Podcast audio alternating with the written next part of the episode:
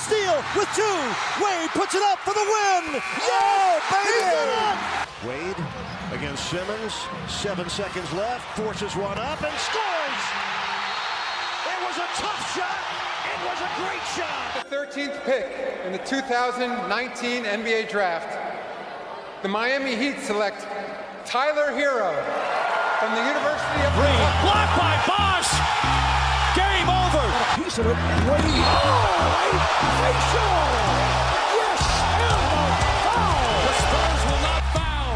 Final seconds. What a finish. It's back-to-back titles for the Heat. The 2013 NBA championship resides once again in Miami.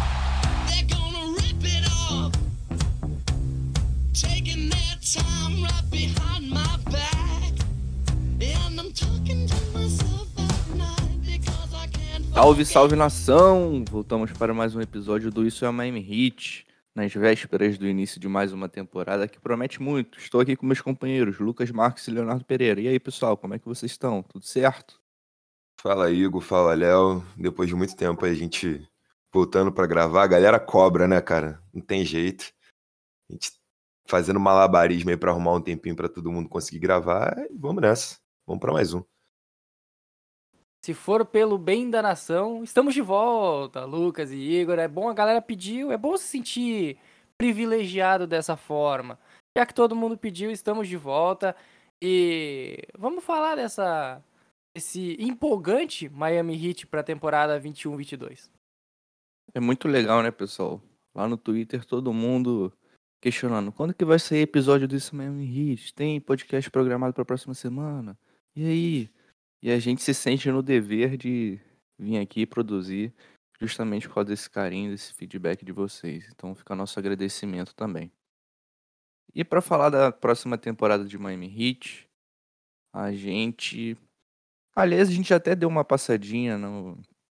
na montagem do elenco. Acho que a gente pode partir daí para frente, né? Vamos voltar um pouquinho na Summer League. Nosso querido Yort Seven deu um show. Qual a expectativa de vocês para para esse cara aí que tem sido bem empolgante? Vocês acreditam que ele terá minutos? Ou vai ser um cara para compor o banco ali mesmo, jogar na D-League?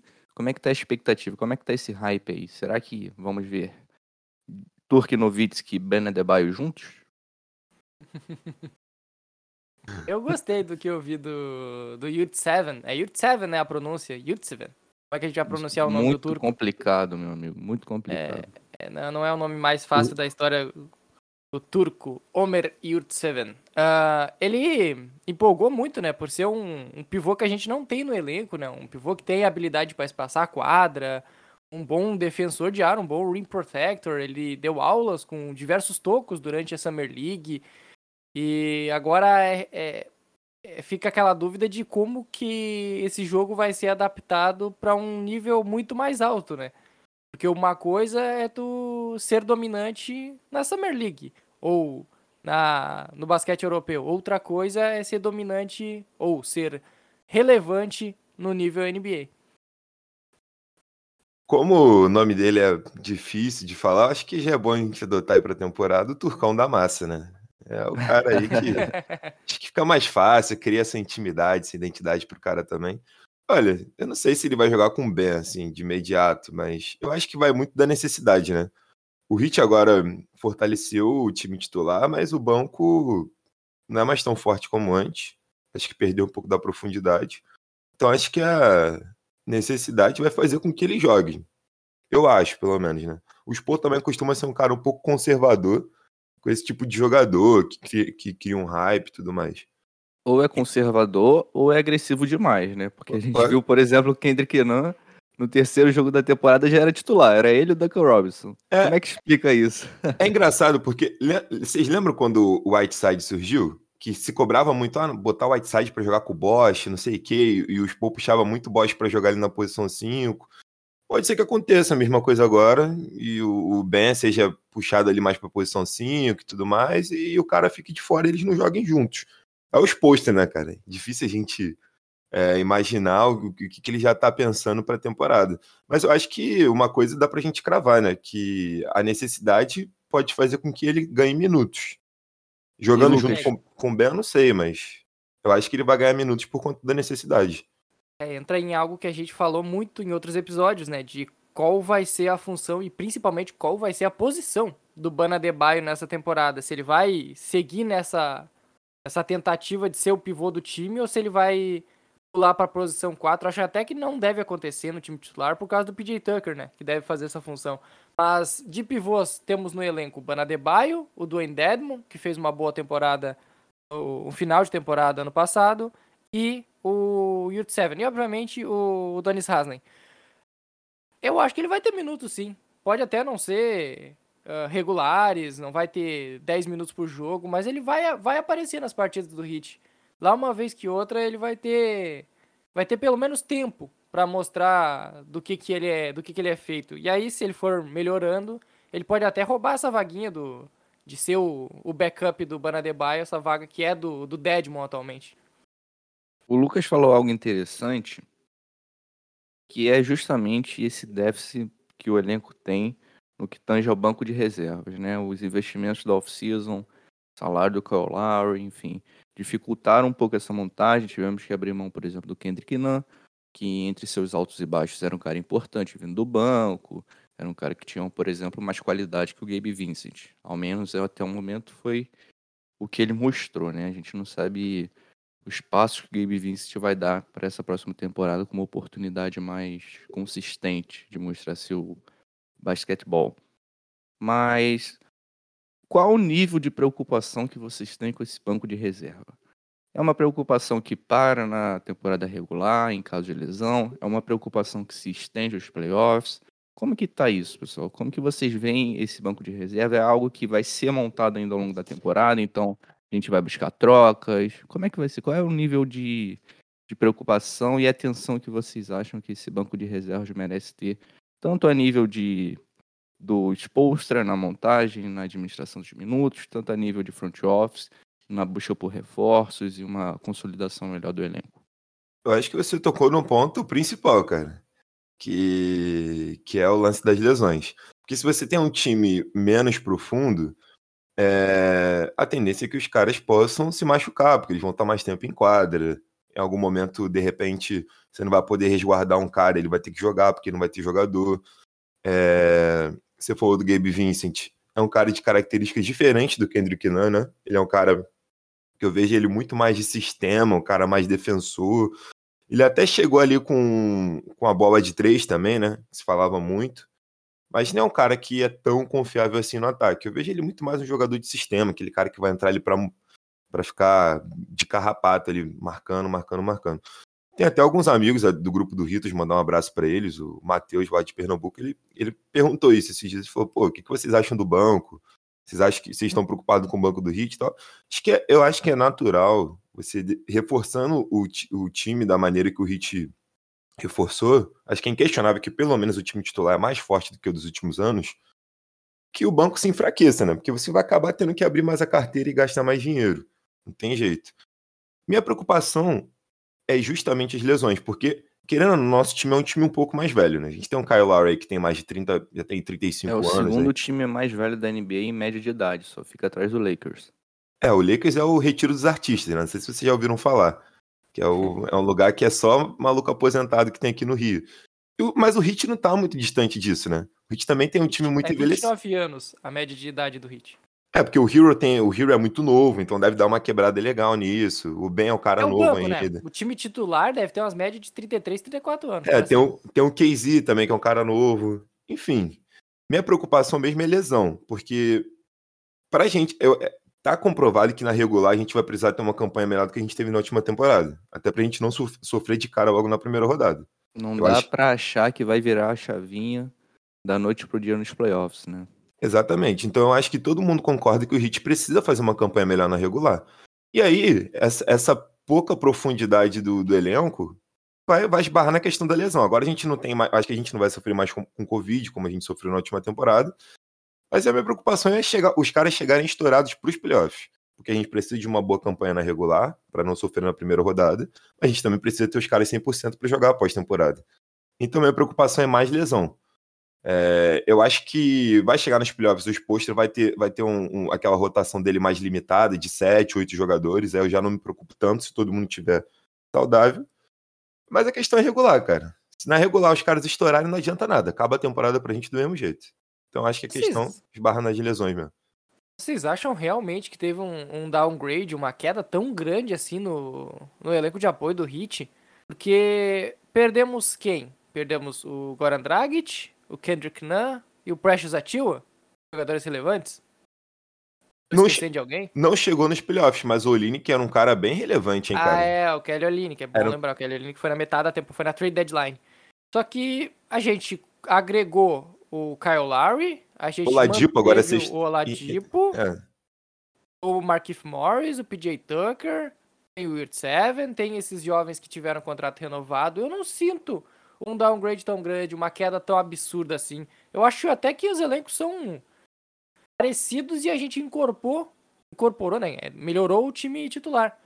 Porque, é é claro, vai depender muito da evolução desses jovens, como o Max Struss, como o Gabe Vincent, como o próprio Tyler Hero, que tá vindo para a terceira temporada, que tem que ser a temporada de afirmação dele. Perdeu o Igodala também, né? A gente não Ah, perdeu o Igodala. Mas perdeu o. Iguodala. O Iguodala Não já não chega a uma grande assim, né? perda. É, mas ó, se, Chega a a ser gente- uma grande perda. se for parar pra ver, quem é o titu... quem é o reserva imediato do Butler agora? É o Strudge, né? É, é o cara que Ah, faz É, é melhor dizer que, é é melhor dizer do que não tem. É melhor dizer que não tem um reserva pro Butler. Então, você tira o Butler. Mas, ó, se a gente, se a gente imaginar que o quinteto inicial vai ser Kyle Lowry, Lowry. Duncan Robinson, Jimmy Butler. é, Vamos botar o PJ Morris. Tucker, Não, eu É vou o botar mais. Eu acho que o PJ Tuck, de repente, possa ser um cara que venha do banco para fortalecer um pouco a segunda unidade. Mas tá bom, vamos botar o PJ Tuck e o Ben. Vem do banco aí os caras de peso: o Markif Morris, o Hero e o Oladipo. O Oladipo estando saudável, né? Que dizem que o Oladipo volta em novembro, que ele teve uma evolução absurda aí, né? Quanto à recuperação dele. Espero que sim. É Acho uma que dá pra colocar até o Deadmon aí, porque ele é um cara muito É, o sólido Deadmon. vindo do banco, né? Até o Struss. O Struss é uma versão pirata do Duncan Robinson. Ele faz tudo igual, só que de menor qualidade. É, mas, mas é, é complicado, né? Você. Eu, eu, não, eu não gosto de colocar muito os Três e o Gabe Vincent, porque são caras que são apostas, né? Até nesse momento o Ladipo é aposta também. Então que a gente vai talvez pagar nele. a preocupação passa mais pelas apostas, pelo fato da gente não conseguir materializar o que Gabe Vincent e Struss serão, o que o Ladipo será, voltando de Fala lesão. também, né? Infelizmente. O o que fala. esquece, né, cara? Melhor a O que fala, eu acho que chega pra essa temporada com um bom nível de pessimismo ao redor do nome dele.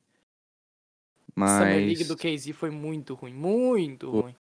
foi, cara. Foi na, na, na liga inteira até agora. Desde que ele foi selecionado no draft, Cara, ele não foi desde que- jogador de basquete ainda. Desde que ele nasceu, ele não foi jogador de basquete ainda, essa é a verdade. É que, é que ao Só mesmo é tempo. a- ao mesmo tempo que tem a- a- a- o otimismo em relação ao Seven ali por conta da Summer League, aí todo mundo fala, pô, mas é a Summer League. Pô, então vamos ficar muito preocupados com o KZ, né? Porque o cara não conseguiu jogar na Summer League. Então, é complicado, cara. Se a gente, se a gente falar que tem que segurar um pouco a euforia com, com o Turco por conta da, da Summer League, ah, não, tudo bem e tal. Mas, pô, a gente tem que ficar muito preocupado com o KZ porque ele não conseguiu jogar na Summer League. E aí, a Esbarra, cara, é, é, a primeira temporada ele não jogou. Então acho que já se gerou uma expectativa em cima dele. Falaram, Lesionado. não, mas também falaram, não, fazer um trabalho, um, um trabalho físico diferente, vamos deixar o cara encorpado. O Baby Yannis, né? Não, tudo, Nossa. tudo bem, né? Lembra que na bolha falavam que usavam o KZ como se fosse um. Yannis lá da vida para E poder treinar. Godala falou no podcast do JJ Redick. É, Então, ele, ele é um Yannis com anemia, né? Porque, meu É, Deus do céu, o é homem não o- incorporou. O Daniel ontem lá do, do, do Ritão falou que ele é o Yannis com dengue, né? Aí eu repensei, eu falei, cara, não é com dengue, é com chikungunya, com, com zika, com covid, porque, pô, cara, assim, eu acho que já se criou uma expectativa muito acima nele, porque ele foi um cara caro, entre aspas, no draft, né? O Hit só Foi faltou a dar... escolha 30 e alguma coisa, né? Foi escolha de segundo round, mas foi a primeira escolha de segundo round, algo assim, não foi? Não, o Hit fez um monte de movimento pra conseguir ele Foi na escolha né? 31, se eu não me engano, ou 32. É, só faltou o hit da arena, pelo que eles Okpala na época. E há quem diga que se o hit não. Se o Hero não sobrasse, iam selecionar ele ali na primeira rodada. Imagina o Sim, desastre era, que seria. é, é, era um rumor bem grande que o KZ era a primeira. Tipo, o Hero era a primeira escolha e se não tivesse o Hero era o KZ na 19, né? Rolou esse 18, hype aí. 14, Nossa, imagina um desastre que seria isso. cara. 13. Então, é, assim, se criou já uma expectativa por ele não jogar a primeira temporada. Todo mundo imaginou que na segunda ele fosse apresentar alguma coisa. Assim, ele não jogou com tanta regularidade, né? Em determinados momentos os postos segurou bastante ele. Mas o cara também não mostrou a que veio ainda. E aí, quando ele joga na Summer League, que é um lugar, em tese, com nível bem abaixo, ele não consegue mostrar, que é onde muita gente se consagra e tudo mais. Então, Ah, cara. três, teve três nomes do Hit nessa Summer League que se destacaram bastante, que foi o, o Marcus Garrett, como um cara, um, um playmaker defensivo, o Max Struss, que explodiu em bola de três, e o Yurt. E todos eles têm menos experiência que o Okpala, por exemplo, de NBA. O Okpala não parecia que tinha vergonha de arremessar. Então, pessoal, eu acho que essa dificuldade do KZ talvez passe muito pela incapacidade dele de assumir qualquer protagonismo. É psicológico, me parece. Não- Então, ele não parece um também. cara ah, sem talento. Ele parece ser um cara que ah, tem medo de errar, sabe? Ele não, ele nem tenta. O, o KZ teve o quê? Três Ele arremessos? se no jogo? frustre. Talvez ele se frustre. Tipo o que o Winslow não tinha. O Winslow dava três airball e arremessava a outra do meio da quadra. O Winslow era assim, porra louca. Tava nem É. aí pra nada. Confiança infinita. pisava na linha e arremessava. Isso daí eu É, vi ele fazendo nem umas aí. 50 vezes. É, E O Casey, Igor, é, ele é mais ou menos assim, mal comparando, a gente sabe que a gente não pode esperar muito do Casey nessa temporada. Mas é, é- é mais ou menos um cenário tipo pro, pro Hero em relação à última temporada. Existia uma temporada, existia uma expectativa muito grande em cima do Hero porque ele tinha o que pelo que ele tinha feito na bolha. E existia uma expectativa muito grande em cima do Casey porque todo mundo fala, pô, o cara ficou um ano fora, o cara vai vir fisicamente acima, o cara não sei o quê. E agora os dois chegam, sim, no nível de expectativa muito baixo, né, pra essa temporada. Então, é, nesse quesito eu vejo até os dois parecidos, né? Eu sei que em algum momento a gente ia falar do Rio. Eu sei que em algum momento a gente ia falar do Hero, porque eu acho que é um, um cenário até mais favorável pro Hero essa temporada do que a última. só pra fechar o assunto KZ, eu penso o seguinte, cara, diante de todas as dificuldades que ele mostrou, o próximo passo é ele ser um cara capaz de fazer uma função no time. Tá? E aí não importa se vai ser com 15, 20, 10, 5 minutos ou um minuto que ele entrar. Se ele conseguir defender, acho que a defesa foi o que a gente viu de melhor dele até aqui. Comete muitas faltas, às vezes é super agressivo e, e passa do, do ponto da necessidade, enfim, comete erros, ok. Teve Mas o passado, potencial tá teve- ali. Isso ele já mostrou. É, depende do ponto de vista, né, Igor? Porque o ano passado teve um jogo que ele entrou e no final do segundo, do segundo quarto, ele entrou no jogo e em um minuto ele tinha cometido três faltas. Exato. Então, isso aí é algo que Ele é precisa ser ele é trabalhado. agressivo defensivamente, ele tenta roubar a bola com frequência, mas ah, tem que ser muito lapidado. encontrar pra um tu ter algo equilíbrio. positivo ali. É, Eu gostei do que ele mostrou, acho que ele, ele traz esse lado de um defensor agressivo, talvez aprenda muito com o PJ Tucker, que é um defensor com Sim. característica parecida. Então, acho que aí a gente tem um potencial que já enxergamos, essa defesa dele. Agora, para ele receber minutos, tem que ser um pouquinho mais que isso. Além de ser mais consistente defensivamente, precisa conseguir pelo menos arremessar. Ele não mostrou isso na temporada passada. Isso é um fato. Ele tem uma boa mecânica de arremesso. É isso que me surpreende. Qu- Quando ele tenta, não é. Tá, tem seus momentos Não, horrorosos. peraí. Tem os Boa, boa, você tá sendo muito otimista. Ok. É, Cara, é. Eu é acho, que tu. É difícil, é difícil. eu, acho, eu, acho que, eu acho que tem que se esforçar muito. Tem que se esforçar muito pra enxergar alguma coisa assim, de positiva no Casey pelo que ele mostrou até agora. Acho que É pelo isso, que, é. Pelo que ele mostrou até agora, eu não vou falar. Porque assim, cara, todo mundo, todos os jogadores que, que a gente teve aí no, no plantel no- nos últimos dois anos, até o Kendrick Nunn, que muita gente, que muita gente questionava. Mas, pô, a gente conseguia apontar aqui várias qualidades do Nunn. A gente podia não gostar da- das decisões do cara, mas a gente sabia que ele era um cara com talento de pontuação, um cara que arremessava bem e tudo mais. A gente tinha algumas coisas aqui pra falar sobre ele. Mas, cara, o eu- assim, eu acho que se a gente assistir a temporada inteira de novo, cada minuto que ele jogou, ainda vai ser difícil pra gente falar assim, pô, o KZ tem tal qualidade, o KZ tem determinada característica que ele precisa desenvolver e, e melhorar, porque eu, eu não vi, cara. Sinceramente, eu, eu não vi. O Casey foi tão inútil que nos, nos poucos minutos do Donis Haslem contra os Sixers, o Haslem fez mais coisas que o Casey na temporada. Nossa, Esse ele é meteu essa, tá? Ele meteu essa.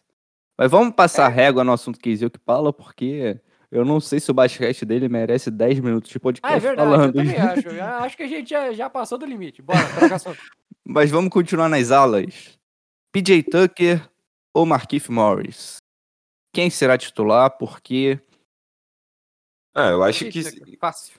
É, se você for pegar aí pelo, pela nossa memória aí do, do que foi mostrado nas últimas temporadas, o PJ Tucker, né? O Marquinhos Morris é tido como o Morris ruim, né? Entre aspas. Falam que o Morris bom é o irmão dele que joga lá no, no, Clippers. no Clippers, né? Então, assim, cara, eu acho que a possibilidade do Marquinhos Morris ser um cara titular foi o que eu tinha dito. De, de repente, o PJ Tucker vir da segunda unidade, é, encorpando um pouco mais ali o banco. Mas eu acho que é inquestionável que quando se pensa num, num quinteto ideal pro Hit na temporada, no papel tá o PJ Tucker, né? E você, marcador Léo, o que, que você acha? né? É, o PJ Tucker, ele traz algo que talvez faltasse nesse time. Um, um defensor que pudesse marcar. Claro, tem o Bana Debaio, mas um, um defensor que tenha tranquilidade para marcar desde a posição 1 até a posição 5. E o PJ Tucker, ele, ele é um, um ala pivô, até um ala mais tradicional, que faz essa função. Ele não vai ter volume de arremesso, ele vai ficar, quando for no ataque, ele vai ser utilizado para bloquear, para ser uma isca às vezes, com um paradinho ali no corner, mas defensivamente ele vai ser muito importante. E, e, e a- o acréscimo do, do Morris é porque ele faz praticamente a mesma coisa o PJ Tucker, só que em menor qualidade. Não chega a ser algo tão impressionante como é a defesa do Tucker, mas ele também é um bom defensor. Ele tem até um arremesso melhor do que o PJ Tucker nesse momento. Mas são jogadores que, por características, eles são muito semelhantes. Então, é, é, é aquele tipo de movimento que o Heat fez para encorpar e deixar bem coeso o, o elenco atual. Aquela posição, tu tem dois jogadores que, se um joga, tu tem o mesmo estilo de jogo. Se o outro joga, o estilo se mantém. Então, é, não importa quem vai ser o titular, eu acho que eles vão até ter minutos semelhantes. Vai ser bem equilibrada a minutagem dos dois durante a temporada. Nos playoffs, o PJ Tucker deve, deve tomar essa posição e jogar mais, mais tempo. Sabe o que me intriga um pouco nessa questão? Que o Markif Morris talvez seja, desde a saída do Jay Crowder, o primeiro jogador da posição 4 que tenha uma capacidade mínima de dar um passe extra, de de repente, numa situação com o relógio apertado, criar um arremesso ali de meia distância.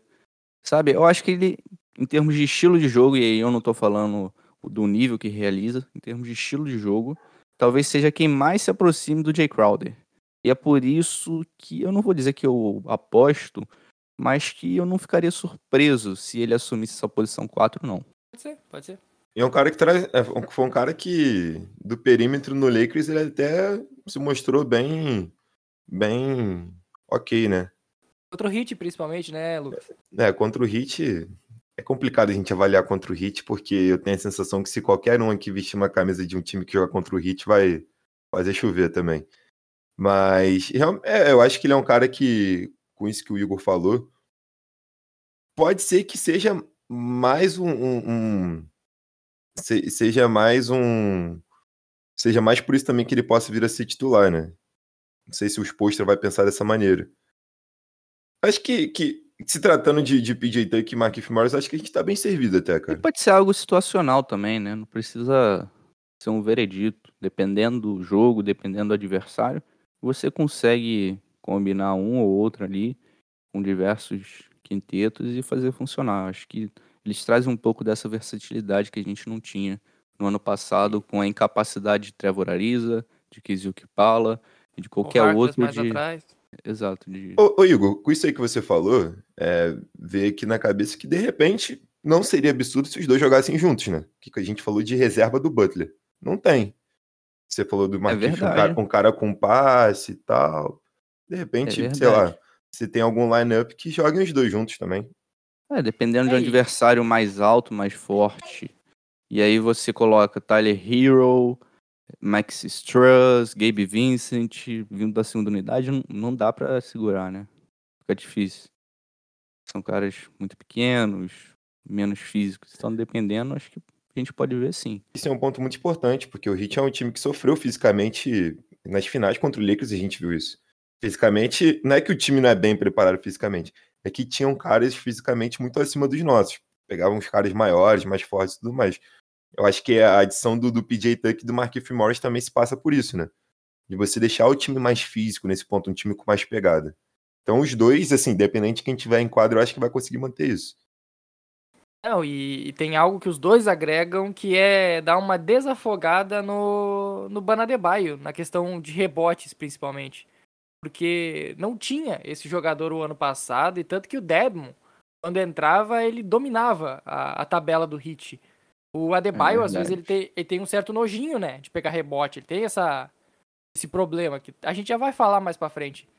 Mas o, o PJ Tucker é um reboteiro nato e o Mark Morris também gosta, também tem talento pra fazer essa função. Então eles podem ajudar, seja com o Bana Adebayo, ou seja quando o Adebayo não estiver em quadro. Boa, boa. Depois a gente pontua melhor essa questão do Adebayo, em relação aos rebotes.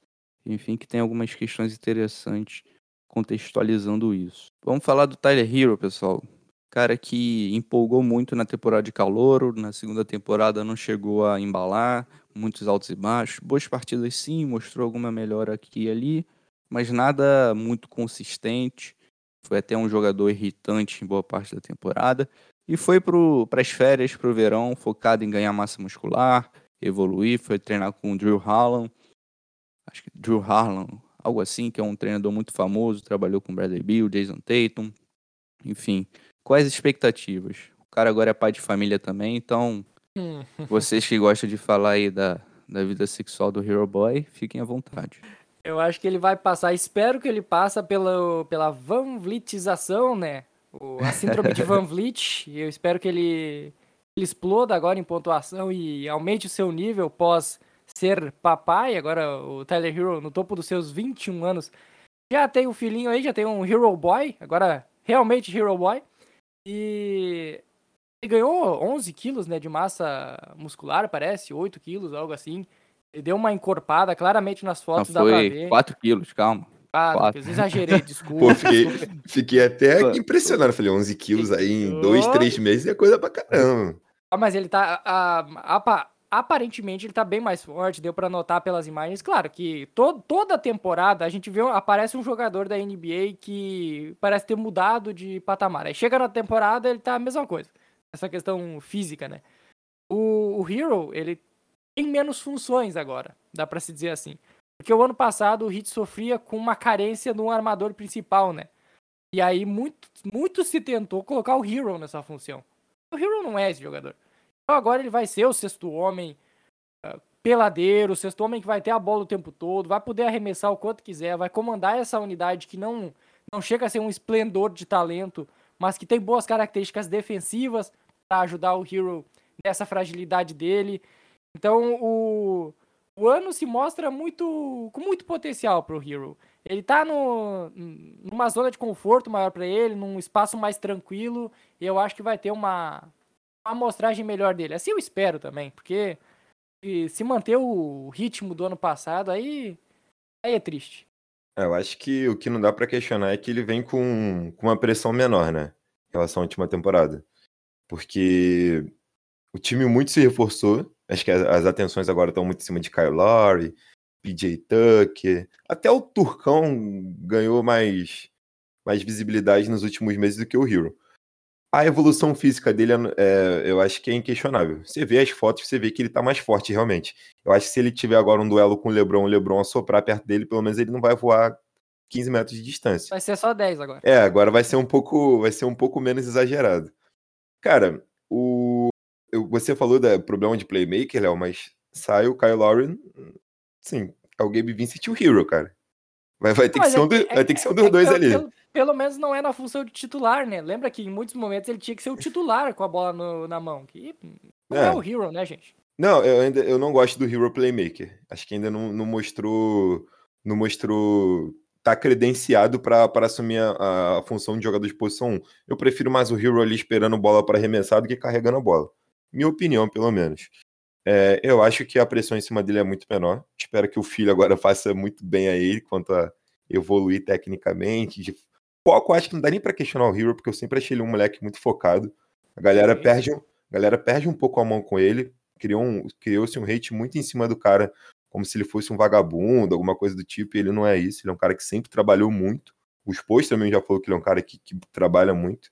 Então, assim, eu acho que isso a gente não pode questionar. É um moleque que se esforça demais. E, cara, esforço e trabalho, uma hora ele gera fruto. Agora, o fruto que gerou agora, ele evolui fisicamente, que a gente tá falando há dois anos que ele precisava evoluir, ele não teve tempo na última off-season para isso. Foi muito curto cara, porra, já pulou de uma final de NBA, teve ali um, um período muito curto e já pulou para outra temporada. Agora ele teve tempo para isso. Então, cara, por mais que eu acho que não tenha uma expectativa muito grande em cima do Hero agora, eu, particularmente, eu espero um Hero muito melhor do que ele veio na última temporada. É, eu acho que ele é um cara que agora, sem essa pressão, ele vai conseguir jogar com mais leveza. E com outros caras para assumir função de protagonista dentro do time, ele é um cara que vai correr por fora que não vai ser nenhum absurdo se a gente ver daqui a pouco o maluco vindo do banco ali com seus 15, 16, 17 pontos. O que é coisa pra caramba pra um cara que vem do banco, né? É, teve média de 14 o ano passado, né? Ele chegou a. Ele, é um bom pontuador. Ele mesmo, é. mesmo tendo essa. Num hit que é tão frágil para pontuar, ou era, pelo menos no ano anterior, o Hero era meio que, que uma escapatória, né? Era, era a válvula de escape do time em diversos momentos a gente fala muito em, em score e tal, né? Que o Heat sofre com isso desde a saída do LeBron. É, mas agora a pontuação vai ser bem mais distribuída, né? Porque, pô, tem mais caras para pontuar ali, caras que vão chegar agregando bastante nisso. Mas, pô, o Hero é um cara que, se for lapidado, conseguir evoluir aos poucos, é um cara que tranquilamente vai conseguir te entregar pelo menos 20 pontos por jogo. Eu não tenho dúvidas disso. Ele é um cara que tem talento e potencial para isso. Então, é, é, cara, durante a temporada, eu acho que, que não seria nem um absurdo se, gente, se, o Hero conseguisse ser um cara candidato a MIP. Tô aqui te, jogando muito lá pro alto. Sim, sim. Tô jogando muito lá pro alto, mas é, é, é um cara que eu vejo muito potencial para que esse tipo de coisa aconteça. Então, cara, a pressão é menor em cima do Hero, mas eu, eu chego com. Eu tenho uma expectativa muito boa em cima dele. Eu, eu sempre mas gostei assim... muito do Hero, então acho que ele tem basquete para agregar bastante. É uma assim aposta como... interessante. Assim como o, o Hero tem menos pressão, eu, eu acho que ele. Eu não diria isso. Ele tá chegando. É, é, é, isso que eu ia falar. Eu acho que ainda vem com uma certa pressão, porque já é o terceiro ano dele. Daqui a pouco ele tá, tá em ano de contrato aí, que ele vai precisar realmente mostrar algo pro Hit manter ele, o que eu acho que é muito difícil de não acontecer, dadas as movimentações e os rumores que a gente viu nos últimos dois anos, onde bloquearam qualquer possível troca envolvendo o nome do Hero. E ele tá vendo jogadores que era comparado, eram comparados com ele como principalmente por uh, características de uh, não, não, de talento em si, mas de uh, ai meu Deus do céu, qual é a palavra? Ô, ô Igor, estilo é de jogo. Não, não é estilo Função. de jogo, é tipo Não, porra, é É que nem eu comparo, eu comparei ele muito com o Michael Porter Jr., ô caralho. Não consegue, né? Você... Cor da pele. Não, cara, cara chato. Cara, como é que é, mano? Ai, cacete. Ah, foda-se, depois eu continuo.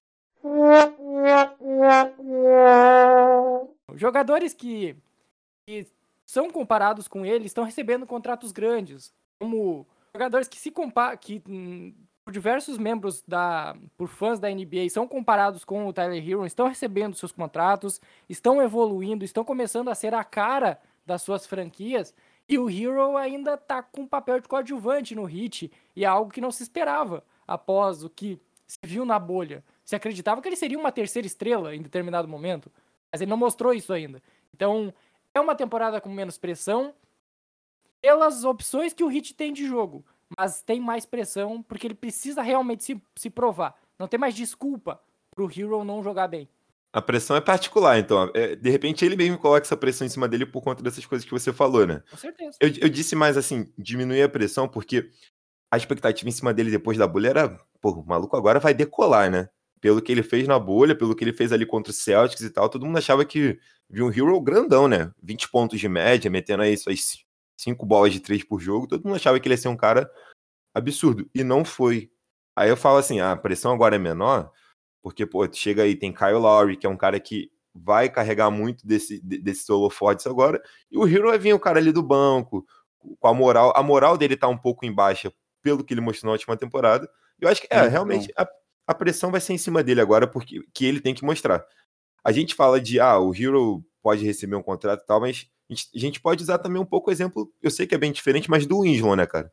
Foi um cara que não decolou e em algum momento o Hit teve que se desfazer dele, né? Se o Hero não se decolar também nesse ano e não decolar no próximo, aí Mas Eu o acho Winslow ganhou um assim. contratinho, né? O Winslow chegou a ganhar um contratinho pós, contrato de novato. Não, é, mas sim, aí a renovação do Winslow foi numa direção de aposta, não foi numa direção de recompensa. É. É, eu ele acho tava que é- meio machucado, aí falou, vamos É, renovar diferente- aqui com ele logo. É, o Hero Não, não tem a questão de, não, de mal estar saudável, comparando, né? O Hero mal tá comparando. É, é mais no sentido assim, é um talento, é um cara que a franquia com certeza deposita confiança nele. A torcida já depositou muita expectativa em cima dele, ele mostrou bem mais que o Winslow, né? Diga-se de passagem, em um ano só ele mostrou mais do que o Winslow em quatro. Não, não tem comparação. Então, assim, todo mundo espera que ele possa ser um cara que vai atingir o próximo nível. Mas se ele não atingir o próximo nível, a gente sabe qual é o caminho natural que se tem dentro da NBA, né? O cara, o Hit vai buscar alguma coisa ali em cima dele também, principalmente no último ano de contrato. Posso estar muito errado, mas é o que as franquias costumam fazer quando o cara desse não decola. Aí, de Só repente, pra pontuar a que- questão da pressão, rapidinho pra gente passar régua no nome do Hero, eu diria que a pressão tá ali, mas ela muda um pouco de perspectiva, porque o Hero, querendo ou não, ele virou um nome polarizador na NBA. O que ele fez nos playoffs gerou um hype muito grande, e aí, onde tem hype, tem hate também. É, e os bloqueios também do Hit em não trocar ele, pelo, não colocar o nome É, dele ó. na troca do James Harden, do Kyle Lowry, supostamente não trocar, É, né? Porque é muito, é, é muito boato, né? Nenhum momento alguém falou assim: olha, tem um pacote aqui que a gente não quer botar o Hero. Acho que de repente só no- no- na situação lá do Kyle Lowry que se falou isso, né? Do Duncan Robinson e do Hero. né? Então, Mas do Harden é, é muito boato, né, cara? Falaram tanto isso que se transformou numa verdade. É, mas É, a galera comprou a narrativa. comprou, e comprou essa aí- narrativa. Exato. Então acho que ele chega pra essa temporada um pouco longe desse desse mundo aí da NBA que é uma chatice. holofotes. É. Então ninguém tá olhando pro Heat e querendo que o Tyler Hero prove algo, com exceção do próprio torcedor do Heat e do Tyler Hero, do próprio Tyler Hero. Então acho que chega num clima que eu não diria que é de menor pressão, mas de menos holofotes, como o Léo falou. E eu acho que isso pode ser importante pra ele. Agora, a responsabilidade que ele vai ter nesse elenco é enorme. Ele vai ter que liderar essa segunda unidade, não tem outro cara pra fazer isso. Ele vai ter que estar ali entre os três melhores sexto homens da temporada, brigando pelo prêmio. Não tem jeito. Se o Heat quiser ser bom, se o Heat quiser ser um time muito competitivo na temporada regular, o Tyler Hero vai precisar ser muito bom. Não tem, porém, não tem uma opção dele ter uma temporada ruim. Porque ele tem muita responsabilidade nesse elenco. Muita responsabilidade mesmo. Dito isso, vamos avançar agora para o Quarteto Fantástico. Kyle Lowry, Ben Adebayo, Jimmy Butler, Duncan Robinson. O que esses quatro têm que pode deixar o torcedor do Heat animado? Como eles conversam dentro de quadra, como que essa base pode levar o Heat a outro patamar, como que essa base pode levar o Heat para uma final de conferência, para uma final da NBA? O que que vocês apostam? Qual o nível de otimismo? Enfim, um problema claro nessa nesse quarteto, que é o espaçamento de quadra. O único jogador que realmente tem, neste momento da carreira, um arremesso de três sólido é o Duncan Robinson. O Kyle Lowry já teve, mas não veio de uma boa temporada do Toronto Raptors, pelo menos em volume e em aproveitamento realmente. O Banadebaio ainda não não destravou esse jogo dele e o Jimmy Butler não é a característica. Então, de problemática eu vejo isso. Vejo esse como um defeito desse, desse elenco, desse, desse quinteto titular do Heat. Só que, por outro lado, é um quinteto onde a defesa é muito forte, quarteto, melhor dizendo, a defesa é muito forte. O Duncan Robinson, por mais que ele não seja um defensor talentoso, um defensor realmente útil, ele melhorou na temporada passada e eu acho até que ele vai ter uma melhora ainda maior nessa. E os outros três nomes são jogadores que em grandes temporadas brigam para ser o defensor do ano. Butler, Adebayo e o próprio Kyle Lowry. Porque eles têm características diferentes de defesa mas que ainda se se são semelhantes, elas ainda se parecem um pouco, elas ainda se complementam, eu diria. O Adebayo com uma proteção de garrafão que não é a melhor da história, mas ele é um bom defensor de garrafão. Ele é um cara muito ágil em trocas, ele é um jogador que consegue também, como eu disse anteriormente, marcar da posição 1 até a 5. O Kyle Lowry é um excepcional marcador do, do perímetro e de armadores. Os armadores têm a dificuldade de infiltrar contra o Kyle Lowry, por quê? Porque ele cava muitas faltas ofensivas. O, o Jimmy Butler é um dos defensores da liga e a gente já sabe disso, com talento para roubar a bola, assim como o Larry tem, assim como o Adebayo tem. Então, no encaixe defensivo, vai ser muito bonito de ver o Heat. Vai ser um time muito aguerrido, um time que vai brigar por todas as bolas. No encaixe ofensivo, tem que ver como que vai funcionar. Porque o Kyle Lowry pode ajudar o Jimmy Butler por tirar um pouco a bola da mão do Butler, era algo que estava dificultando o jogo do Butler. Uh, tirar a bola da mão do Adebayo também, ser esse playmaker uh, passador, esse jogador que tem como característica armação ao invés exatamente do, da pontuação. E isso também vai, ajudar muito o Duncan Robinson, que estava sobrecarregado na função ano passado. Então, a ver como que vai ser o complemento dessa equipe. Eu espero muito que o Bana Adebayo dê um passo, um passo à frente mas defensivamente é um quarteto muito talentoso. Ofensivamente, ele vai precisar de algum, alguns pequenos detalhes de amarração ali por parte do Spolster. Assim, eu, não, eu ainda não, não, não, consigo, eu ainda não enxergo, por mais que o hype seja bem maior do que foi na última temporada, natural isso. Eu ainda não consigo, eu não consigo ver o um, um, um, hit, esses quatro jogadores assim, falando assim, olha, esses caras vão colocar o hit com a mão na taça da NBA. Não vejo isso ainda, ainda, ainda tem um eu pouco de. Vejo ainda tem um pouco de dificuldade para ver numa final de conferência. Eu ainda, sendo realista, eu vejo esses caras levando o hit muito para uma segunda rodada de playoffs, dependendo ali se fizer uma boa regular e não pegar um bicho-papão logo na primeira rodada, né? Que a gente caiu do cavalo também com, com o que aconteceu na primeira rodada dos últimos playoffs. A gente deu uma projeção e aconteceu uma parada completamente diferente. É, tem o lance do espaçamento e também tem se passa muito pelo. A gente fala do, do Hero, mas eu acho que o Ben também precisa atingir o próximo nível agora, né? Eu acho que isso é inquestionável. O Ben é tido como um, dos principais nomes da liga hoje, então ele tem que justificar isso dentro de quadro agora. Eu espero um Ben, um cara mais equilibrado, um cara que evoluiu o arremesso na última temporada, mas que se distanciou um pouco do aro. Então espero ver um, um, um Ben um pouco mais equilibrado nesse quesito. O Duncan Robinson a gente já sabe o que esperar dele. É o cara com arremesso mais sólido, como o Léo falou. É um cara que fisicamente ainda não me agrada muito, cara. Eu ainda acho ele um pouco franzino. Ainda queria ver um Duncan Robinson um pouco mais encorpado, mas pela idade dele, pelo estilo de jogo, acho que não vai acontecer. Butler a gente já sabe o que esperar. É um cara que não vamos esperar um arremesso de fora, é um cara que vai continuar muito físico, carregando a marcação. Em determinados momentos pode ser até que ele carrega a bola e deixa o Laurie para arremessar, como ele fazia com, com o time ano passado, não sei, né? O Laurie é um cara mais playmaker do que o Dragic, do que o Hero. Pode ser que sim, pode ser que não. E é o Laurie, né, cara? É um cara que def defensivamente vai agregar muito, mas eu tô curioso para ver a bola de três do Laurie, que nos últimos. Vocês podem até trazer números aí, eu não, eu não lembro de um Laurie com, com arremesso tão sólido assim. A régua subiu pra gente. Acho que de cobrança e de qualidade também no papel. A gente é o que hoje? O terceira, quarta força do leste? De repente, é, com, essa, com, essa, com essa crise aí do Sixers, né? Ben Simmons quase vindo parar aqui no NBB, a gente não sabe. É, mas eu acho que o Heat pode ser considerado hoje no papel. A gente sabe que na prática é completamente diferente. A terceira força do leste hoje. Então, é um time que eu projeto aí para estar tá brigando ali entre a seed 3 e a 4, com esses caras, tá? Com esses caras saudáveis, com esses caras. É, vamos dizer que eles encaixem. Eu acho que a tendência é até que encaixe. O Spostra é um cara que vai saber trabalhar muito bem com eles. E, cara, eu não vou cravar ainda a final de conferência porque a gente tem só Nets e Bucks. Aí é questão também de chaveamento, de, de, de dar sorte, de, envolve um monte de coisa. Mas é um e você, Léo? Compartilha do otimismo? Semifinal ah, de conferência aí. Eu também acho que nesse momento, já que não temos nenhuma exibição do time, a gente não, não tem a menor ideia de como que esse time vai funcionar em quadra, eu sendo otimista, eu apostaria em semifinal de conferência. Mas claro que se tudo encaixar, se esse time render que os nomes que ele tem pode render, aí pode brigar pau a pau com Bucks, com Nets, com Hawks, com qualquer outro time, com Sixers. venha do, do leste. Eu gosto, eu gosto desse otimismo. Ao mesmo amigo, tempo eu não que é um otimismo otimismo com não, tá? pés no chão. É, Eu- eu, eu diria gosto. isso.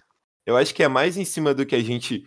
É porque a gente tá avaliando muito na teoria, né? A gente avaliando na teoria, hoje a gente, a gente consegue cravar que o Bucks é a principal força do leste e da NBA por ser o atual campeão. O Nets, porque é o Nets com, porra, com elenco estrelado. O Sixers é um time que tá em crise aí agora, né? Não sabe se bem Simmons vem pra temporada, se não vem. Isso acaba mexendo um pouco ali com a estrutura do time. E até um pouco ali com o psicológico dos caras, né? Que gostam muito dele, querem um cara no time, enfim. O Hawks ainda é um time jovem, que eu acho que falta um cara ali um pouco mais encorpado para poder dar experiência pro E o time. Bulls vindo correndo por fora aí. É, mas o acho Bulls é um o time não completamente- nessa conversa, não. É um, é um time completamente novo, né? Tirando o Zach Lavine ali e o Vucevic, que jogou metade da última temporada. O DeMar DeRozan, é um- que é um cara que vem para quinteto, é novo. O Lonzo Ball é um, é um playmaker novo dentro do time, então também não coloco nessa conversa ainda. Pode ser que na prática a gente esteja completamente errado, que o Bulls venha, seja, seja terceiro no leste. Acontece, a gente aqui não tá com um retrospecto muito bom de, de, De aposta. projeção, de aposta. Mas eu acho que, que, avaliando o que a gente tem agora, cara, eu acho que a gente tá fazendo uma projeção até pés no chão, cara. Falar que é semifinal de conferência. Porque na última temporada a gente, pô, não, 4x2 no Bucks. Se quer mais É. otimismo do que isso. Mas É, também mas era é proibido, era proibido exatamente, apostar em outra coisa. É, mas, Mas, mas dito é- isso, pessoal. é- é- é- eu acho que a gente achava que, que ia, dar, ia dar diferente. É, mas no papel acho que é isso mesmo. É um hit ali brigando pela terceira, quarta, quarta posição no leste. Se tudo der certo, chegando ali na semifinal de conferência. Dito isso, pessoal, acho que passamos a régua aqui na prévia da temporada 2021-2022 do Miami Heat. Queria convidar todos também para ler a prévia que eu escrevi lá no perfil Guia para a Temporada, no arroba portal Miami Heat.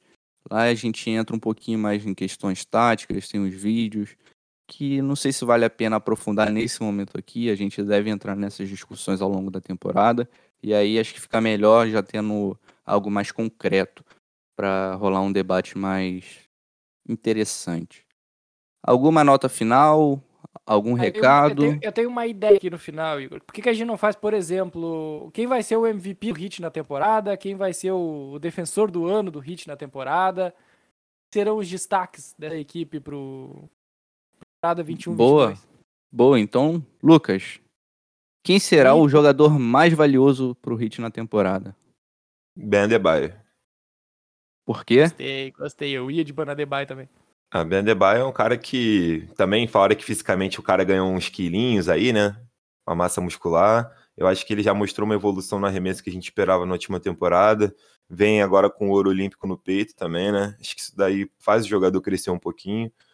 É, eu acho que a expectativa em cima dele é muito grande, cara. E eu sei que ele pode entregar isso.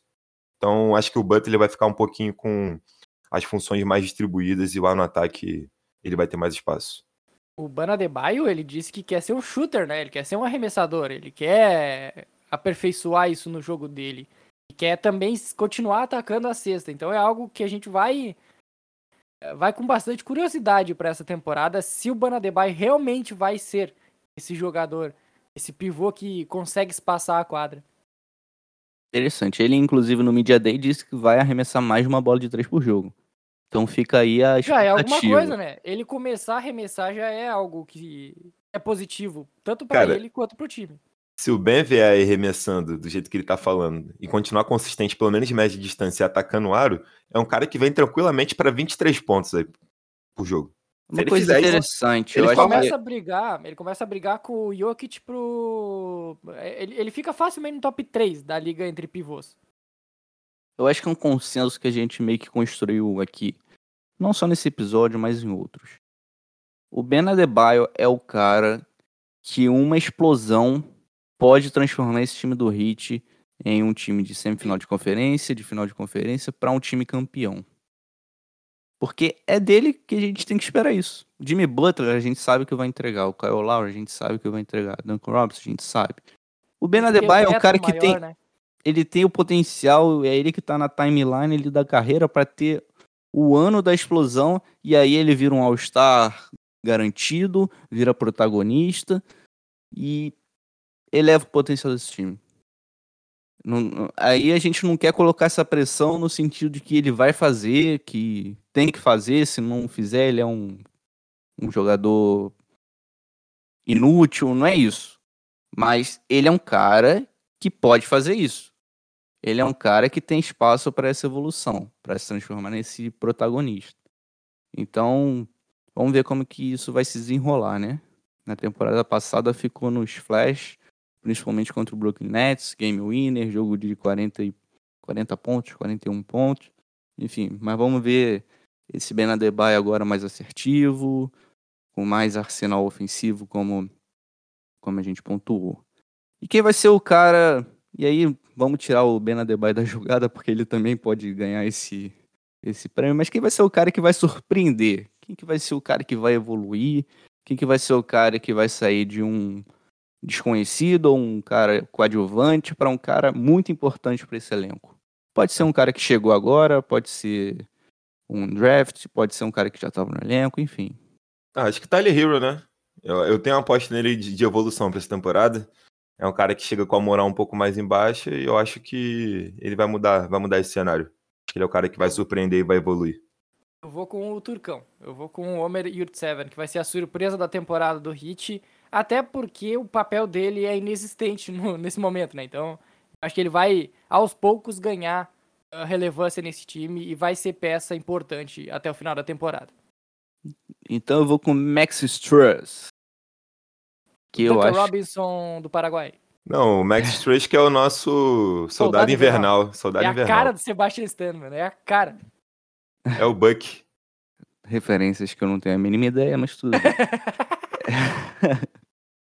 É, eu vou de Max Struss porque eu acho que ele é um cara que pode fazer a função dele muito bem vindo do banco e ser um cara importante. É, algum outro prêmio? Defensor, acho que Defensor. não vale a pena. Defensor, acho que não vale a pena porque. é Defensor, difícil pô, é muita gente, de- hein? É, É o bem, mundo é defensor nesse time. é, bem, é bem ao Butler, né? Vai ser um dos dois. É, Ben dois Butler. caras- Opa, o PJ Tucker. Oh, o Kyle Lowry é bom também, hein? É, pô, Eu queria ver o Duncan Robinson ganhando esse prêmio aí, seria diferente. Seria É, bem então legal, acho né, que- creio que dá pra fechar aí no jogador mais valioso e no, na surpresa. É, e um nome, um nome pra ficar de olho, assim, que ninguém tá esperando nada. Olho no Oladipo. O Oladipo voltar, eu acho que ele vai voltar com sede de, de se provar. Contrato. Ele Sede precisa de um contrato, né? Ele precisa de um contrato pra próxima temporada. Então, eu acho que o Oladipo, se ele tiver saudável, ele pode ser útil pós deadline ali, pós All-Star Comeback of the. Year. Boa, Seria mais um prêmio seria aí. Quem que pode ganhar esse prêmio? Ah, É um só o inventado, né? Que, Só que a NBA não tem esse prêmio, né? Mas beleza. É, é o prêmio da redenção, cara. NFL, é o prêmio da NFL aí que tem. Comeback Player of the Year. Então, pessoal, Só, só pra fechar antes de tu, de, de tu encerrar, Igor, só pra lembrar pra galera Uhum. que é, é, um, é uma parada que não é tão comum. Quinta-feira que vem tem Heat e Rockets aí pela pré-temporada da NBA. Transmissão da ESPN, 9 da Então, noite? 11 da noite. 11 da noite. O 11, jogo é na né? Costa Oeste, né? É, O o jogo é jogo- em Houston. O jogo é em Houston. Então é uma oportunidade aí pra galera que tem um pouco de dificuldade aí pra acompanhar por League Pass, do mais que pré-temporada é meio complicada, né? Não costuma ser transmitido normalmente. E o Heat muito menos, e até em temporada regular. Então é uma oportunidade aí pra galera já matar um pouquinho da saudade. Jogo televisionado aí, quinta-feira que vem, 11 da noite. é, e o Heat já entra em quadra no dia 4 contra o Atlanta Hawks às 8h30 da noite. Então na segunda-feira já teremos Miami Heat em quadra e já vai dar pra matar uma saudade. E como o Lucas falou, na quinta, jogo com transmissão da ESPN. Podemos fechar? É isso. Acho que sim, acho que sim. Último ponto. Não. Será o último ano de Udonis Haslem? Ou teremos outra Eu renovação? acho que vem- Vem pro recorde, hein? Acho que ele vai ficar até ele ser o cara que mais Até o temporadas. recorde do Kobe, né? Acho que é o Kobe que tem esse recorde. Ele vai até o cabelo ficar platinado. e eu não, não tenho a mínima ideia, velho. Aliás, o, o Udonis Haslem que tá passando por uma barra agora, né? O pai dele faleceu. Sequer compareceu ao training camp. Pelo menos nos três primeiros dias ele não esteve presente. Então fica a nossa Ah, e é uma- solidariedade. É, é uma sacanagem com o velho colocar ele a, jogar, a fazer training camp, fazer pré-temporada. Pô, deixa ele lá descansadinho, bota ele do lado do Spolstra lá, dando uma papeada lá, dando um jeito de transformar o Banadebaio num, um pontuador nato. O negócio dele é Deixa treinar. ele, deixa ele ouvir isso. Deixa Acho ele que, ouvir eu- isso, tá acho que isso bem. vem dele, hein, cara. Acho que ele é um cara que Não, gosta é, de estar. ele é bem louco, ele é bem louco. Ele é bem intenso, o Dani Sassner. É, mas fica aí os nossos sentimentos aí pro o Dani Haslem. Que ele consiga se recuperar dessa perda que é imensa pra ele, com certeza. Então é isso, pessoal. Agradecemos a você que ouviu até o final, é, ao, ao carinho que vocês têm com o podcast, por pedirem sempre que a gente grave.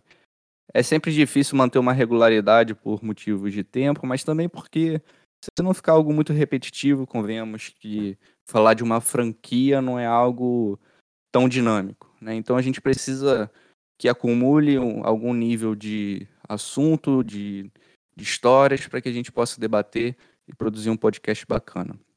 Tá bom, pessoal? A gente não sabe quando que vai voltar, mas provavelmente ao Posso- fim da pré-temporada. Fala aí. Posso dar um recadinho antes, da, antes de tu terminar a tua informação? Para quem não conhece o outro podcast que eu e o Igor participamos, o Na Tabela tá fazendo prévias de todas as, as divisões da, da NBA. Nesta sexta-feira, no mesmo dia que estará saindo o Isso é Miami Heat, sairá mais uma prévia da divisão noroeste agora da NBA. Então, procure lá na tabela no seu agregador para conferir a gente falando sobre NBA de forma geral e não apenas sobre o Miami Heat.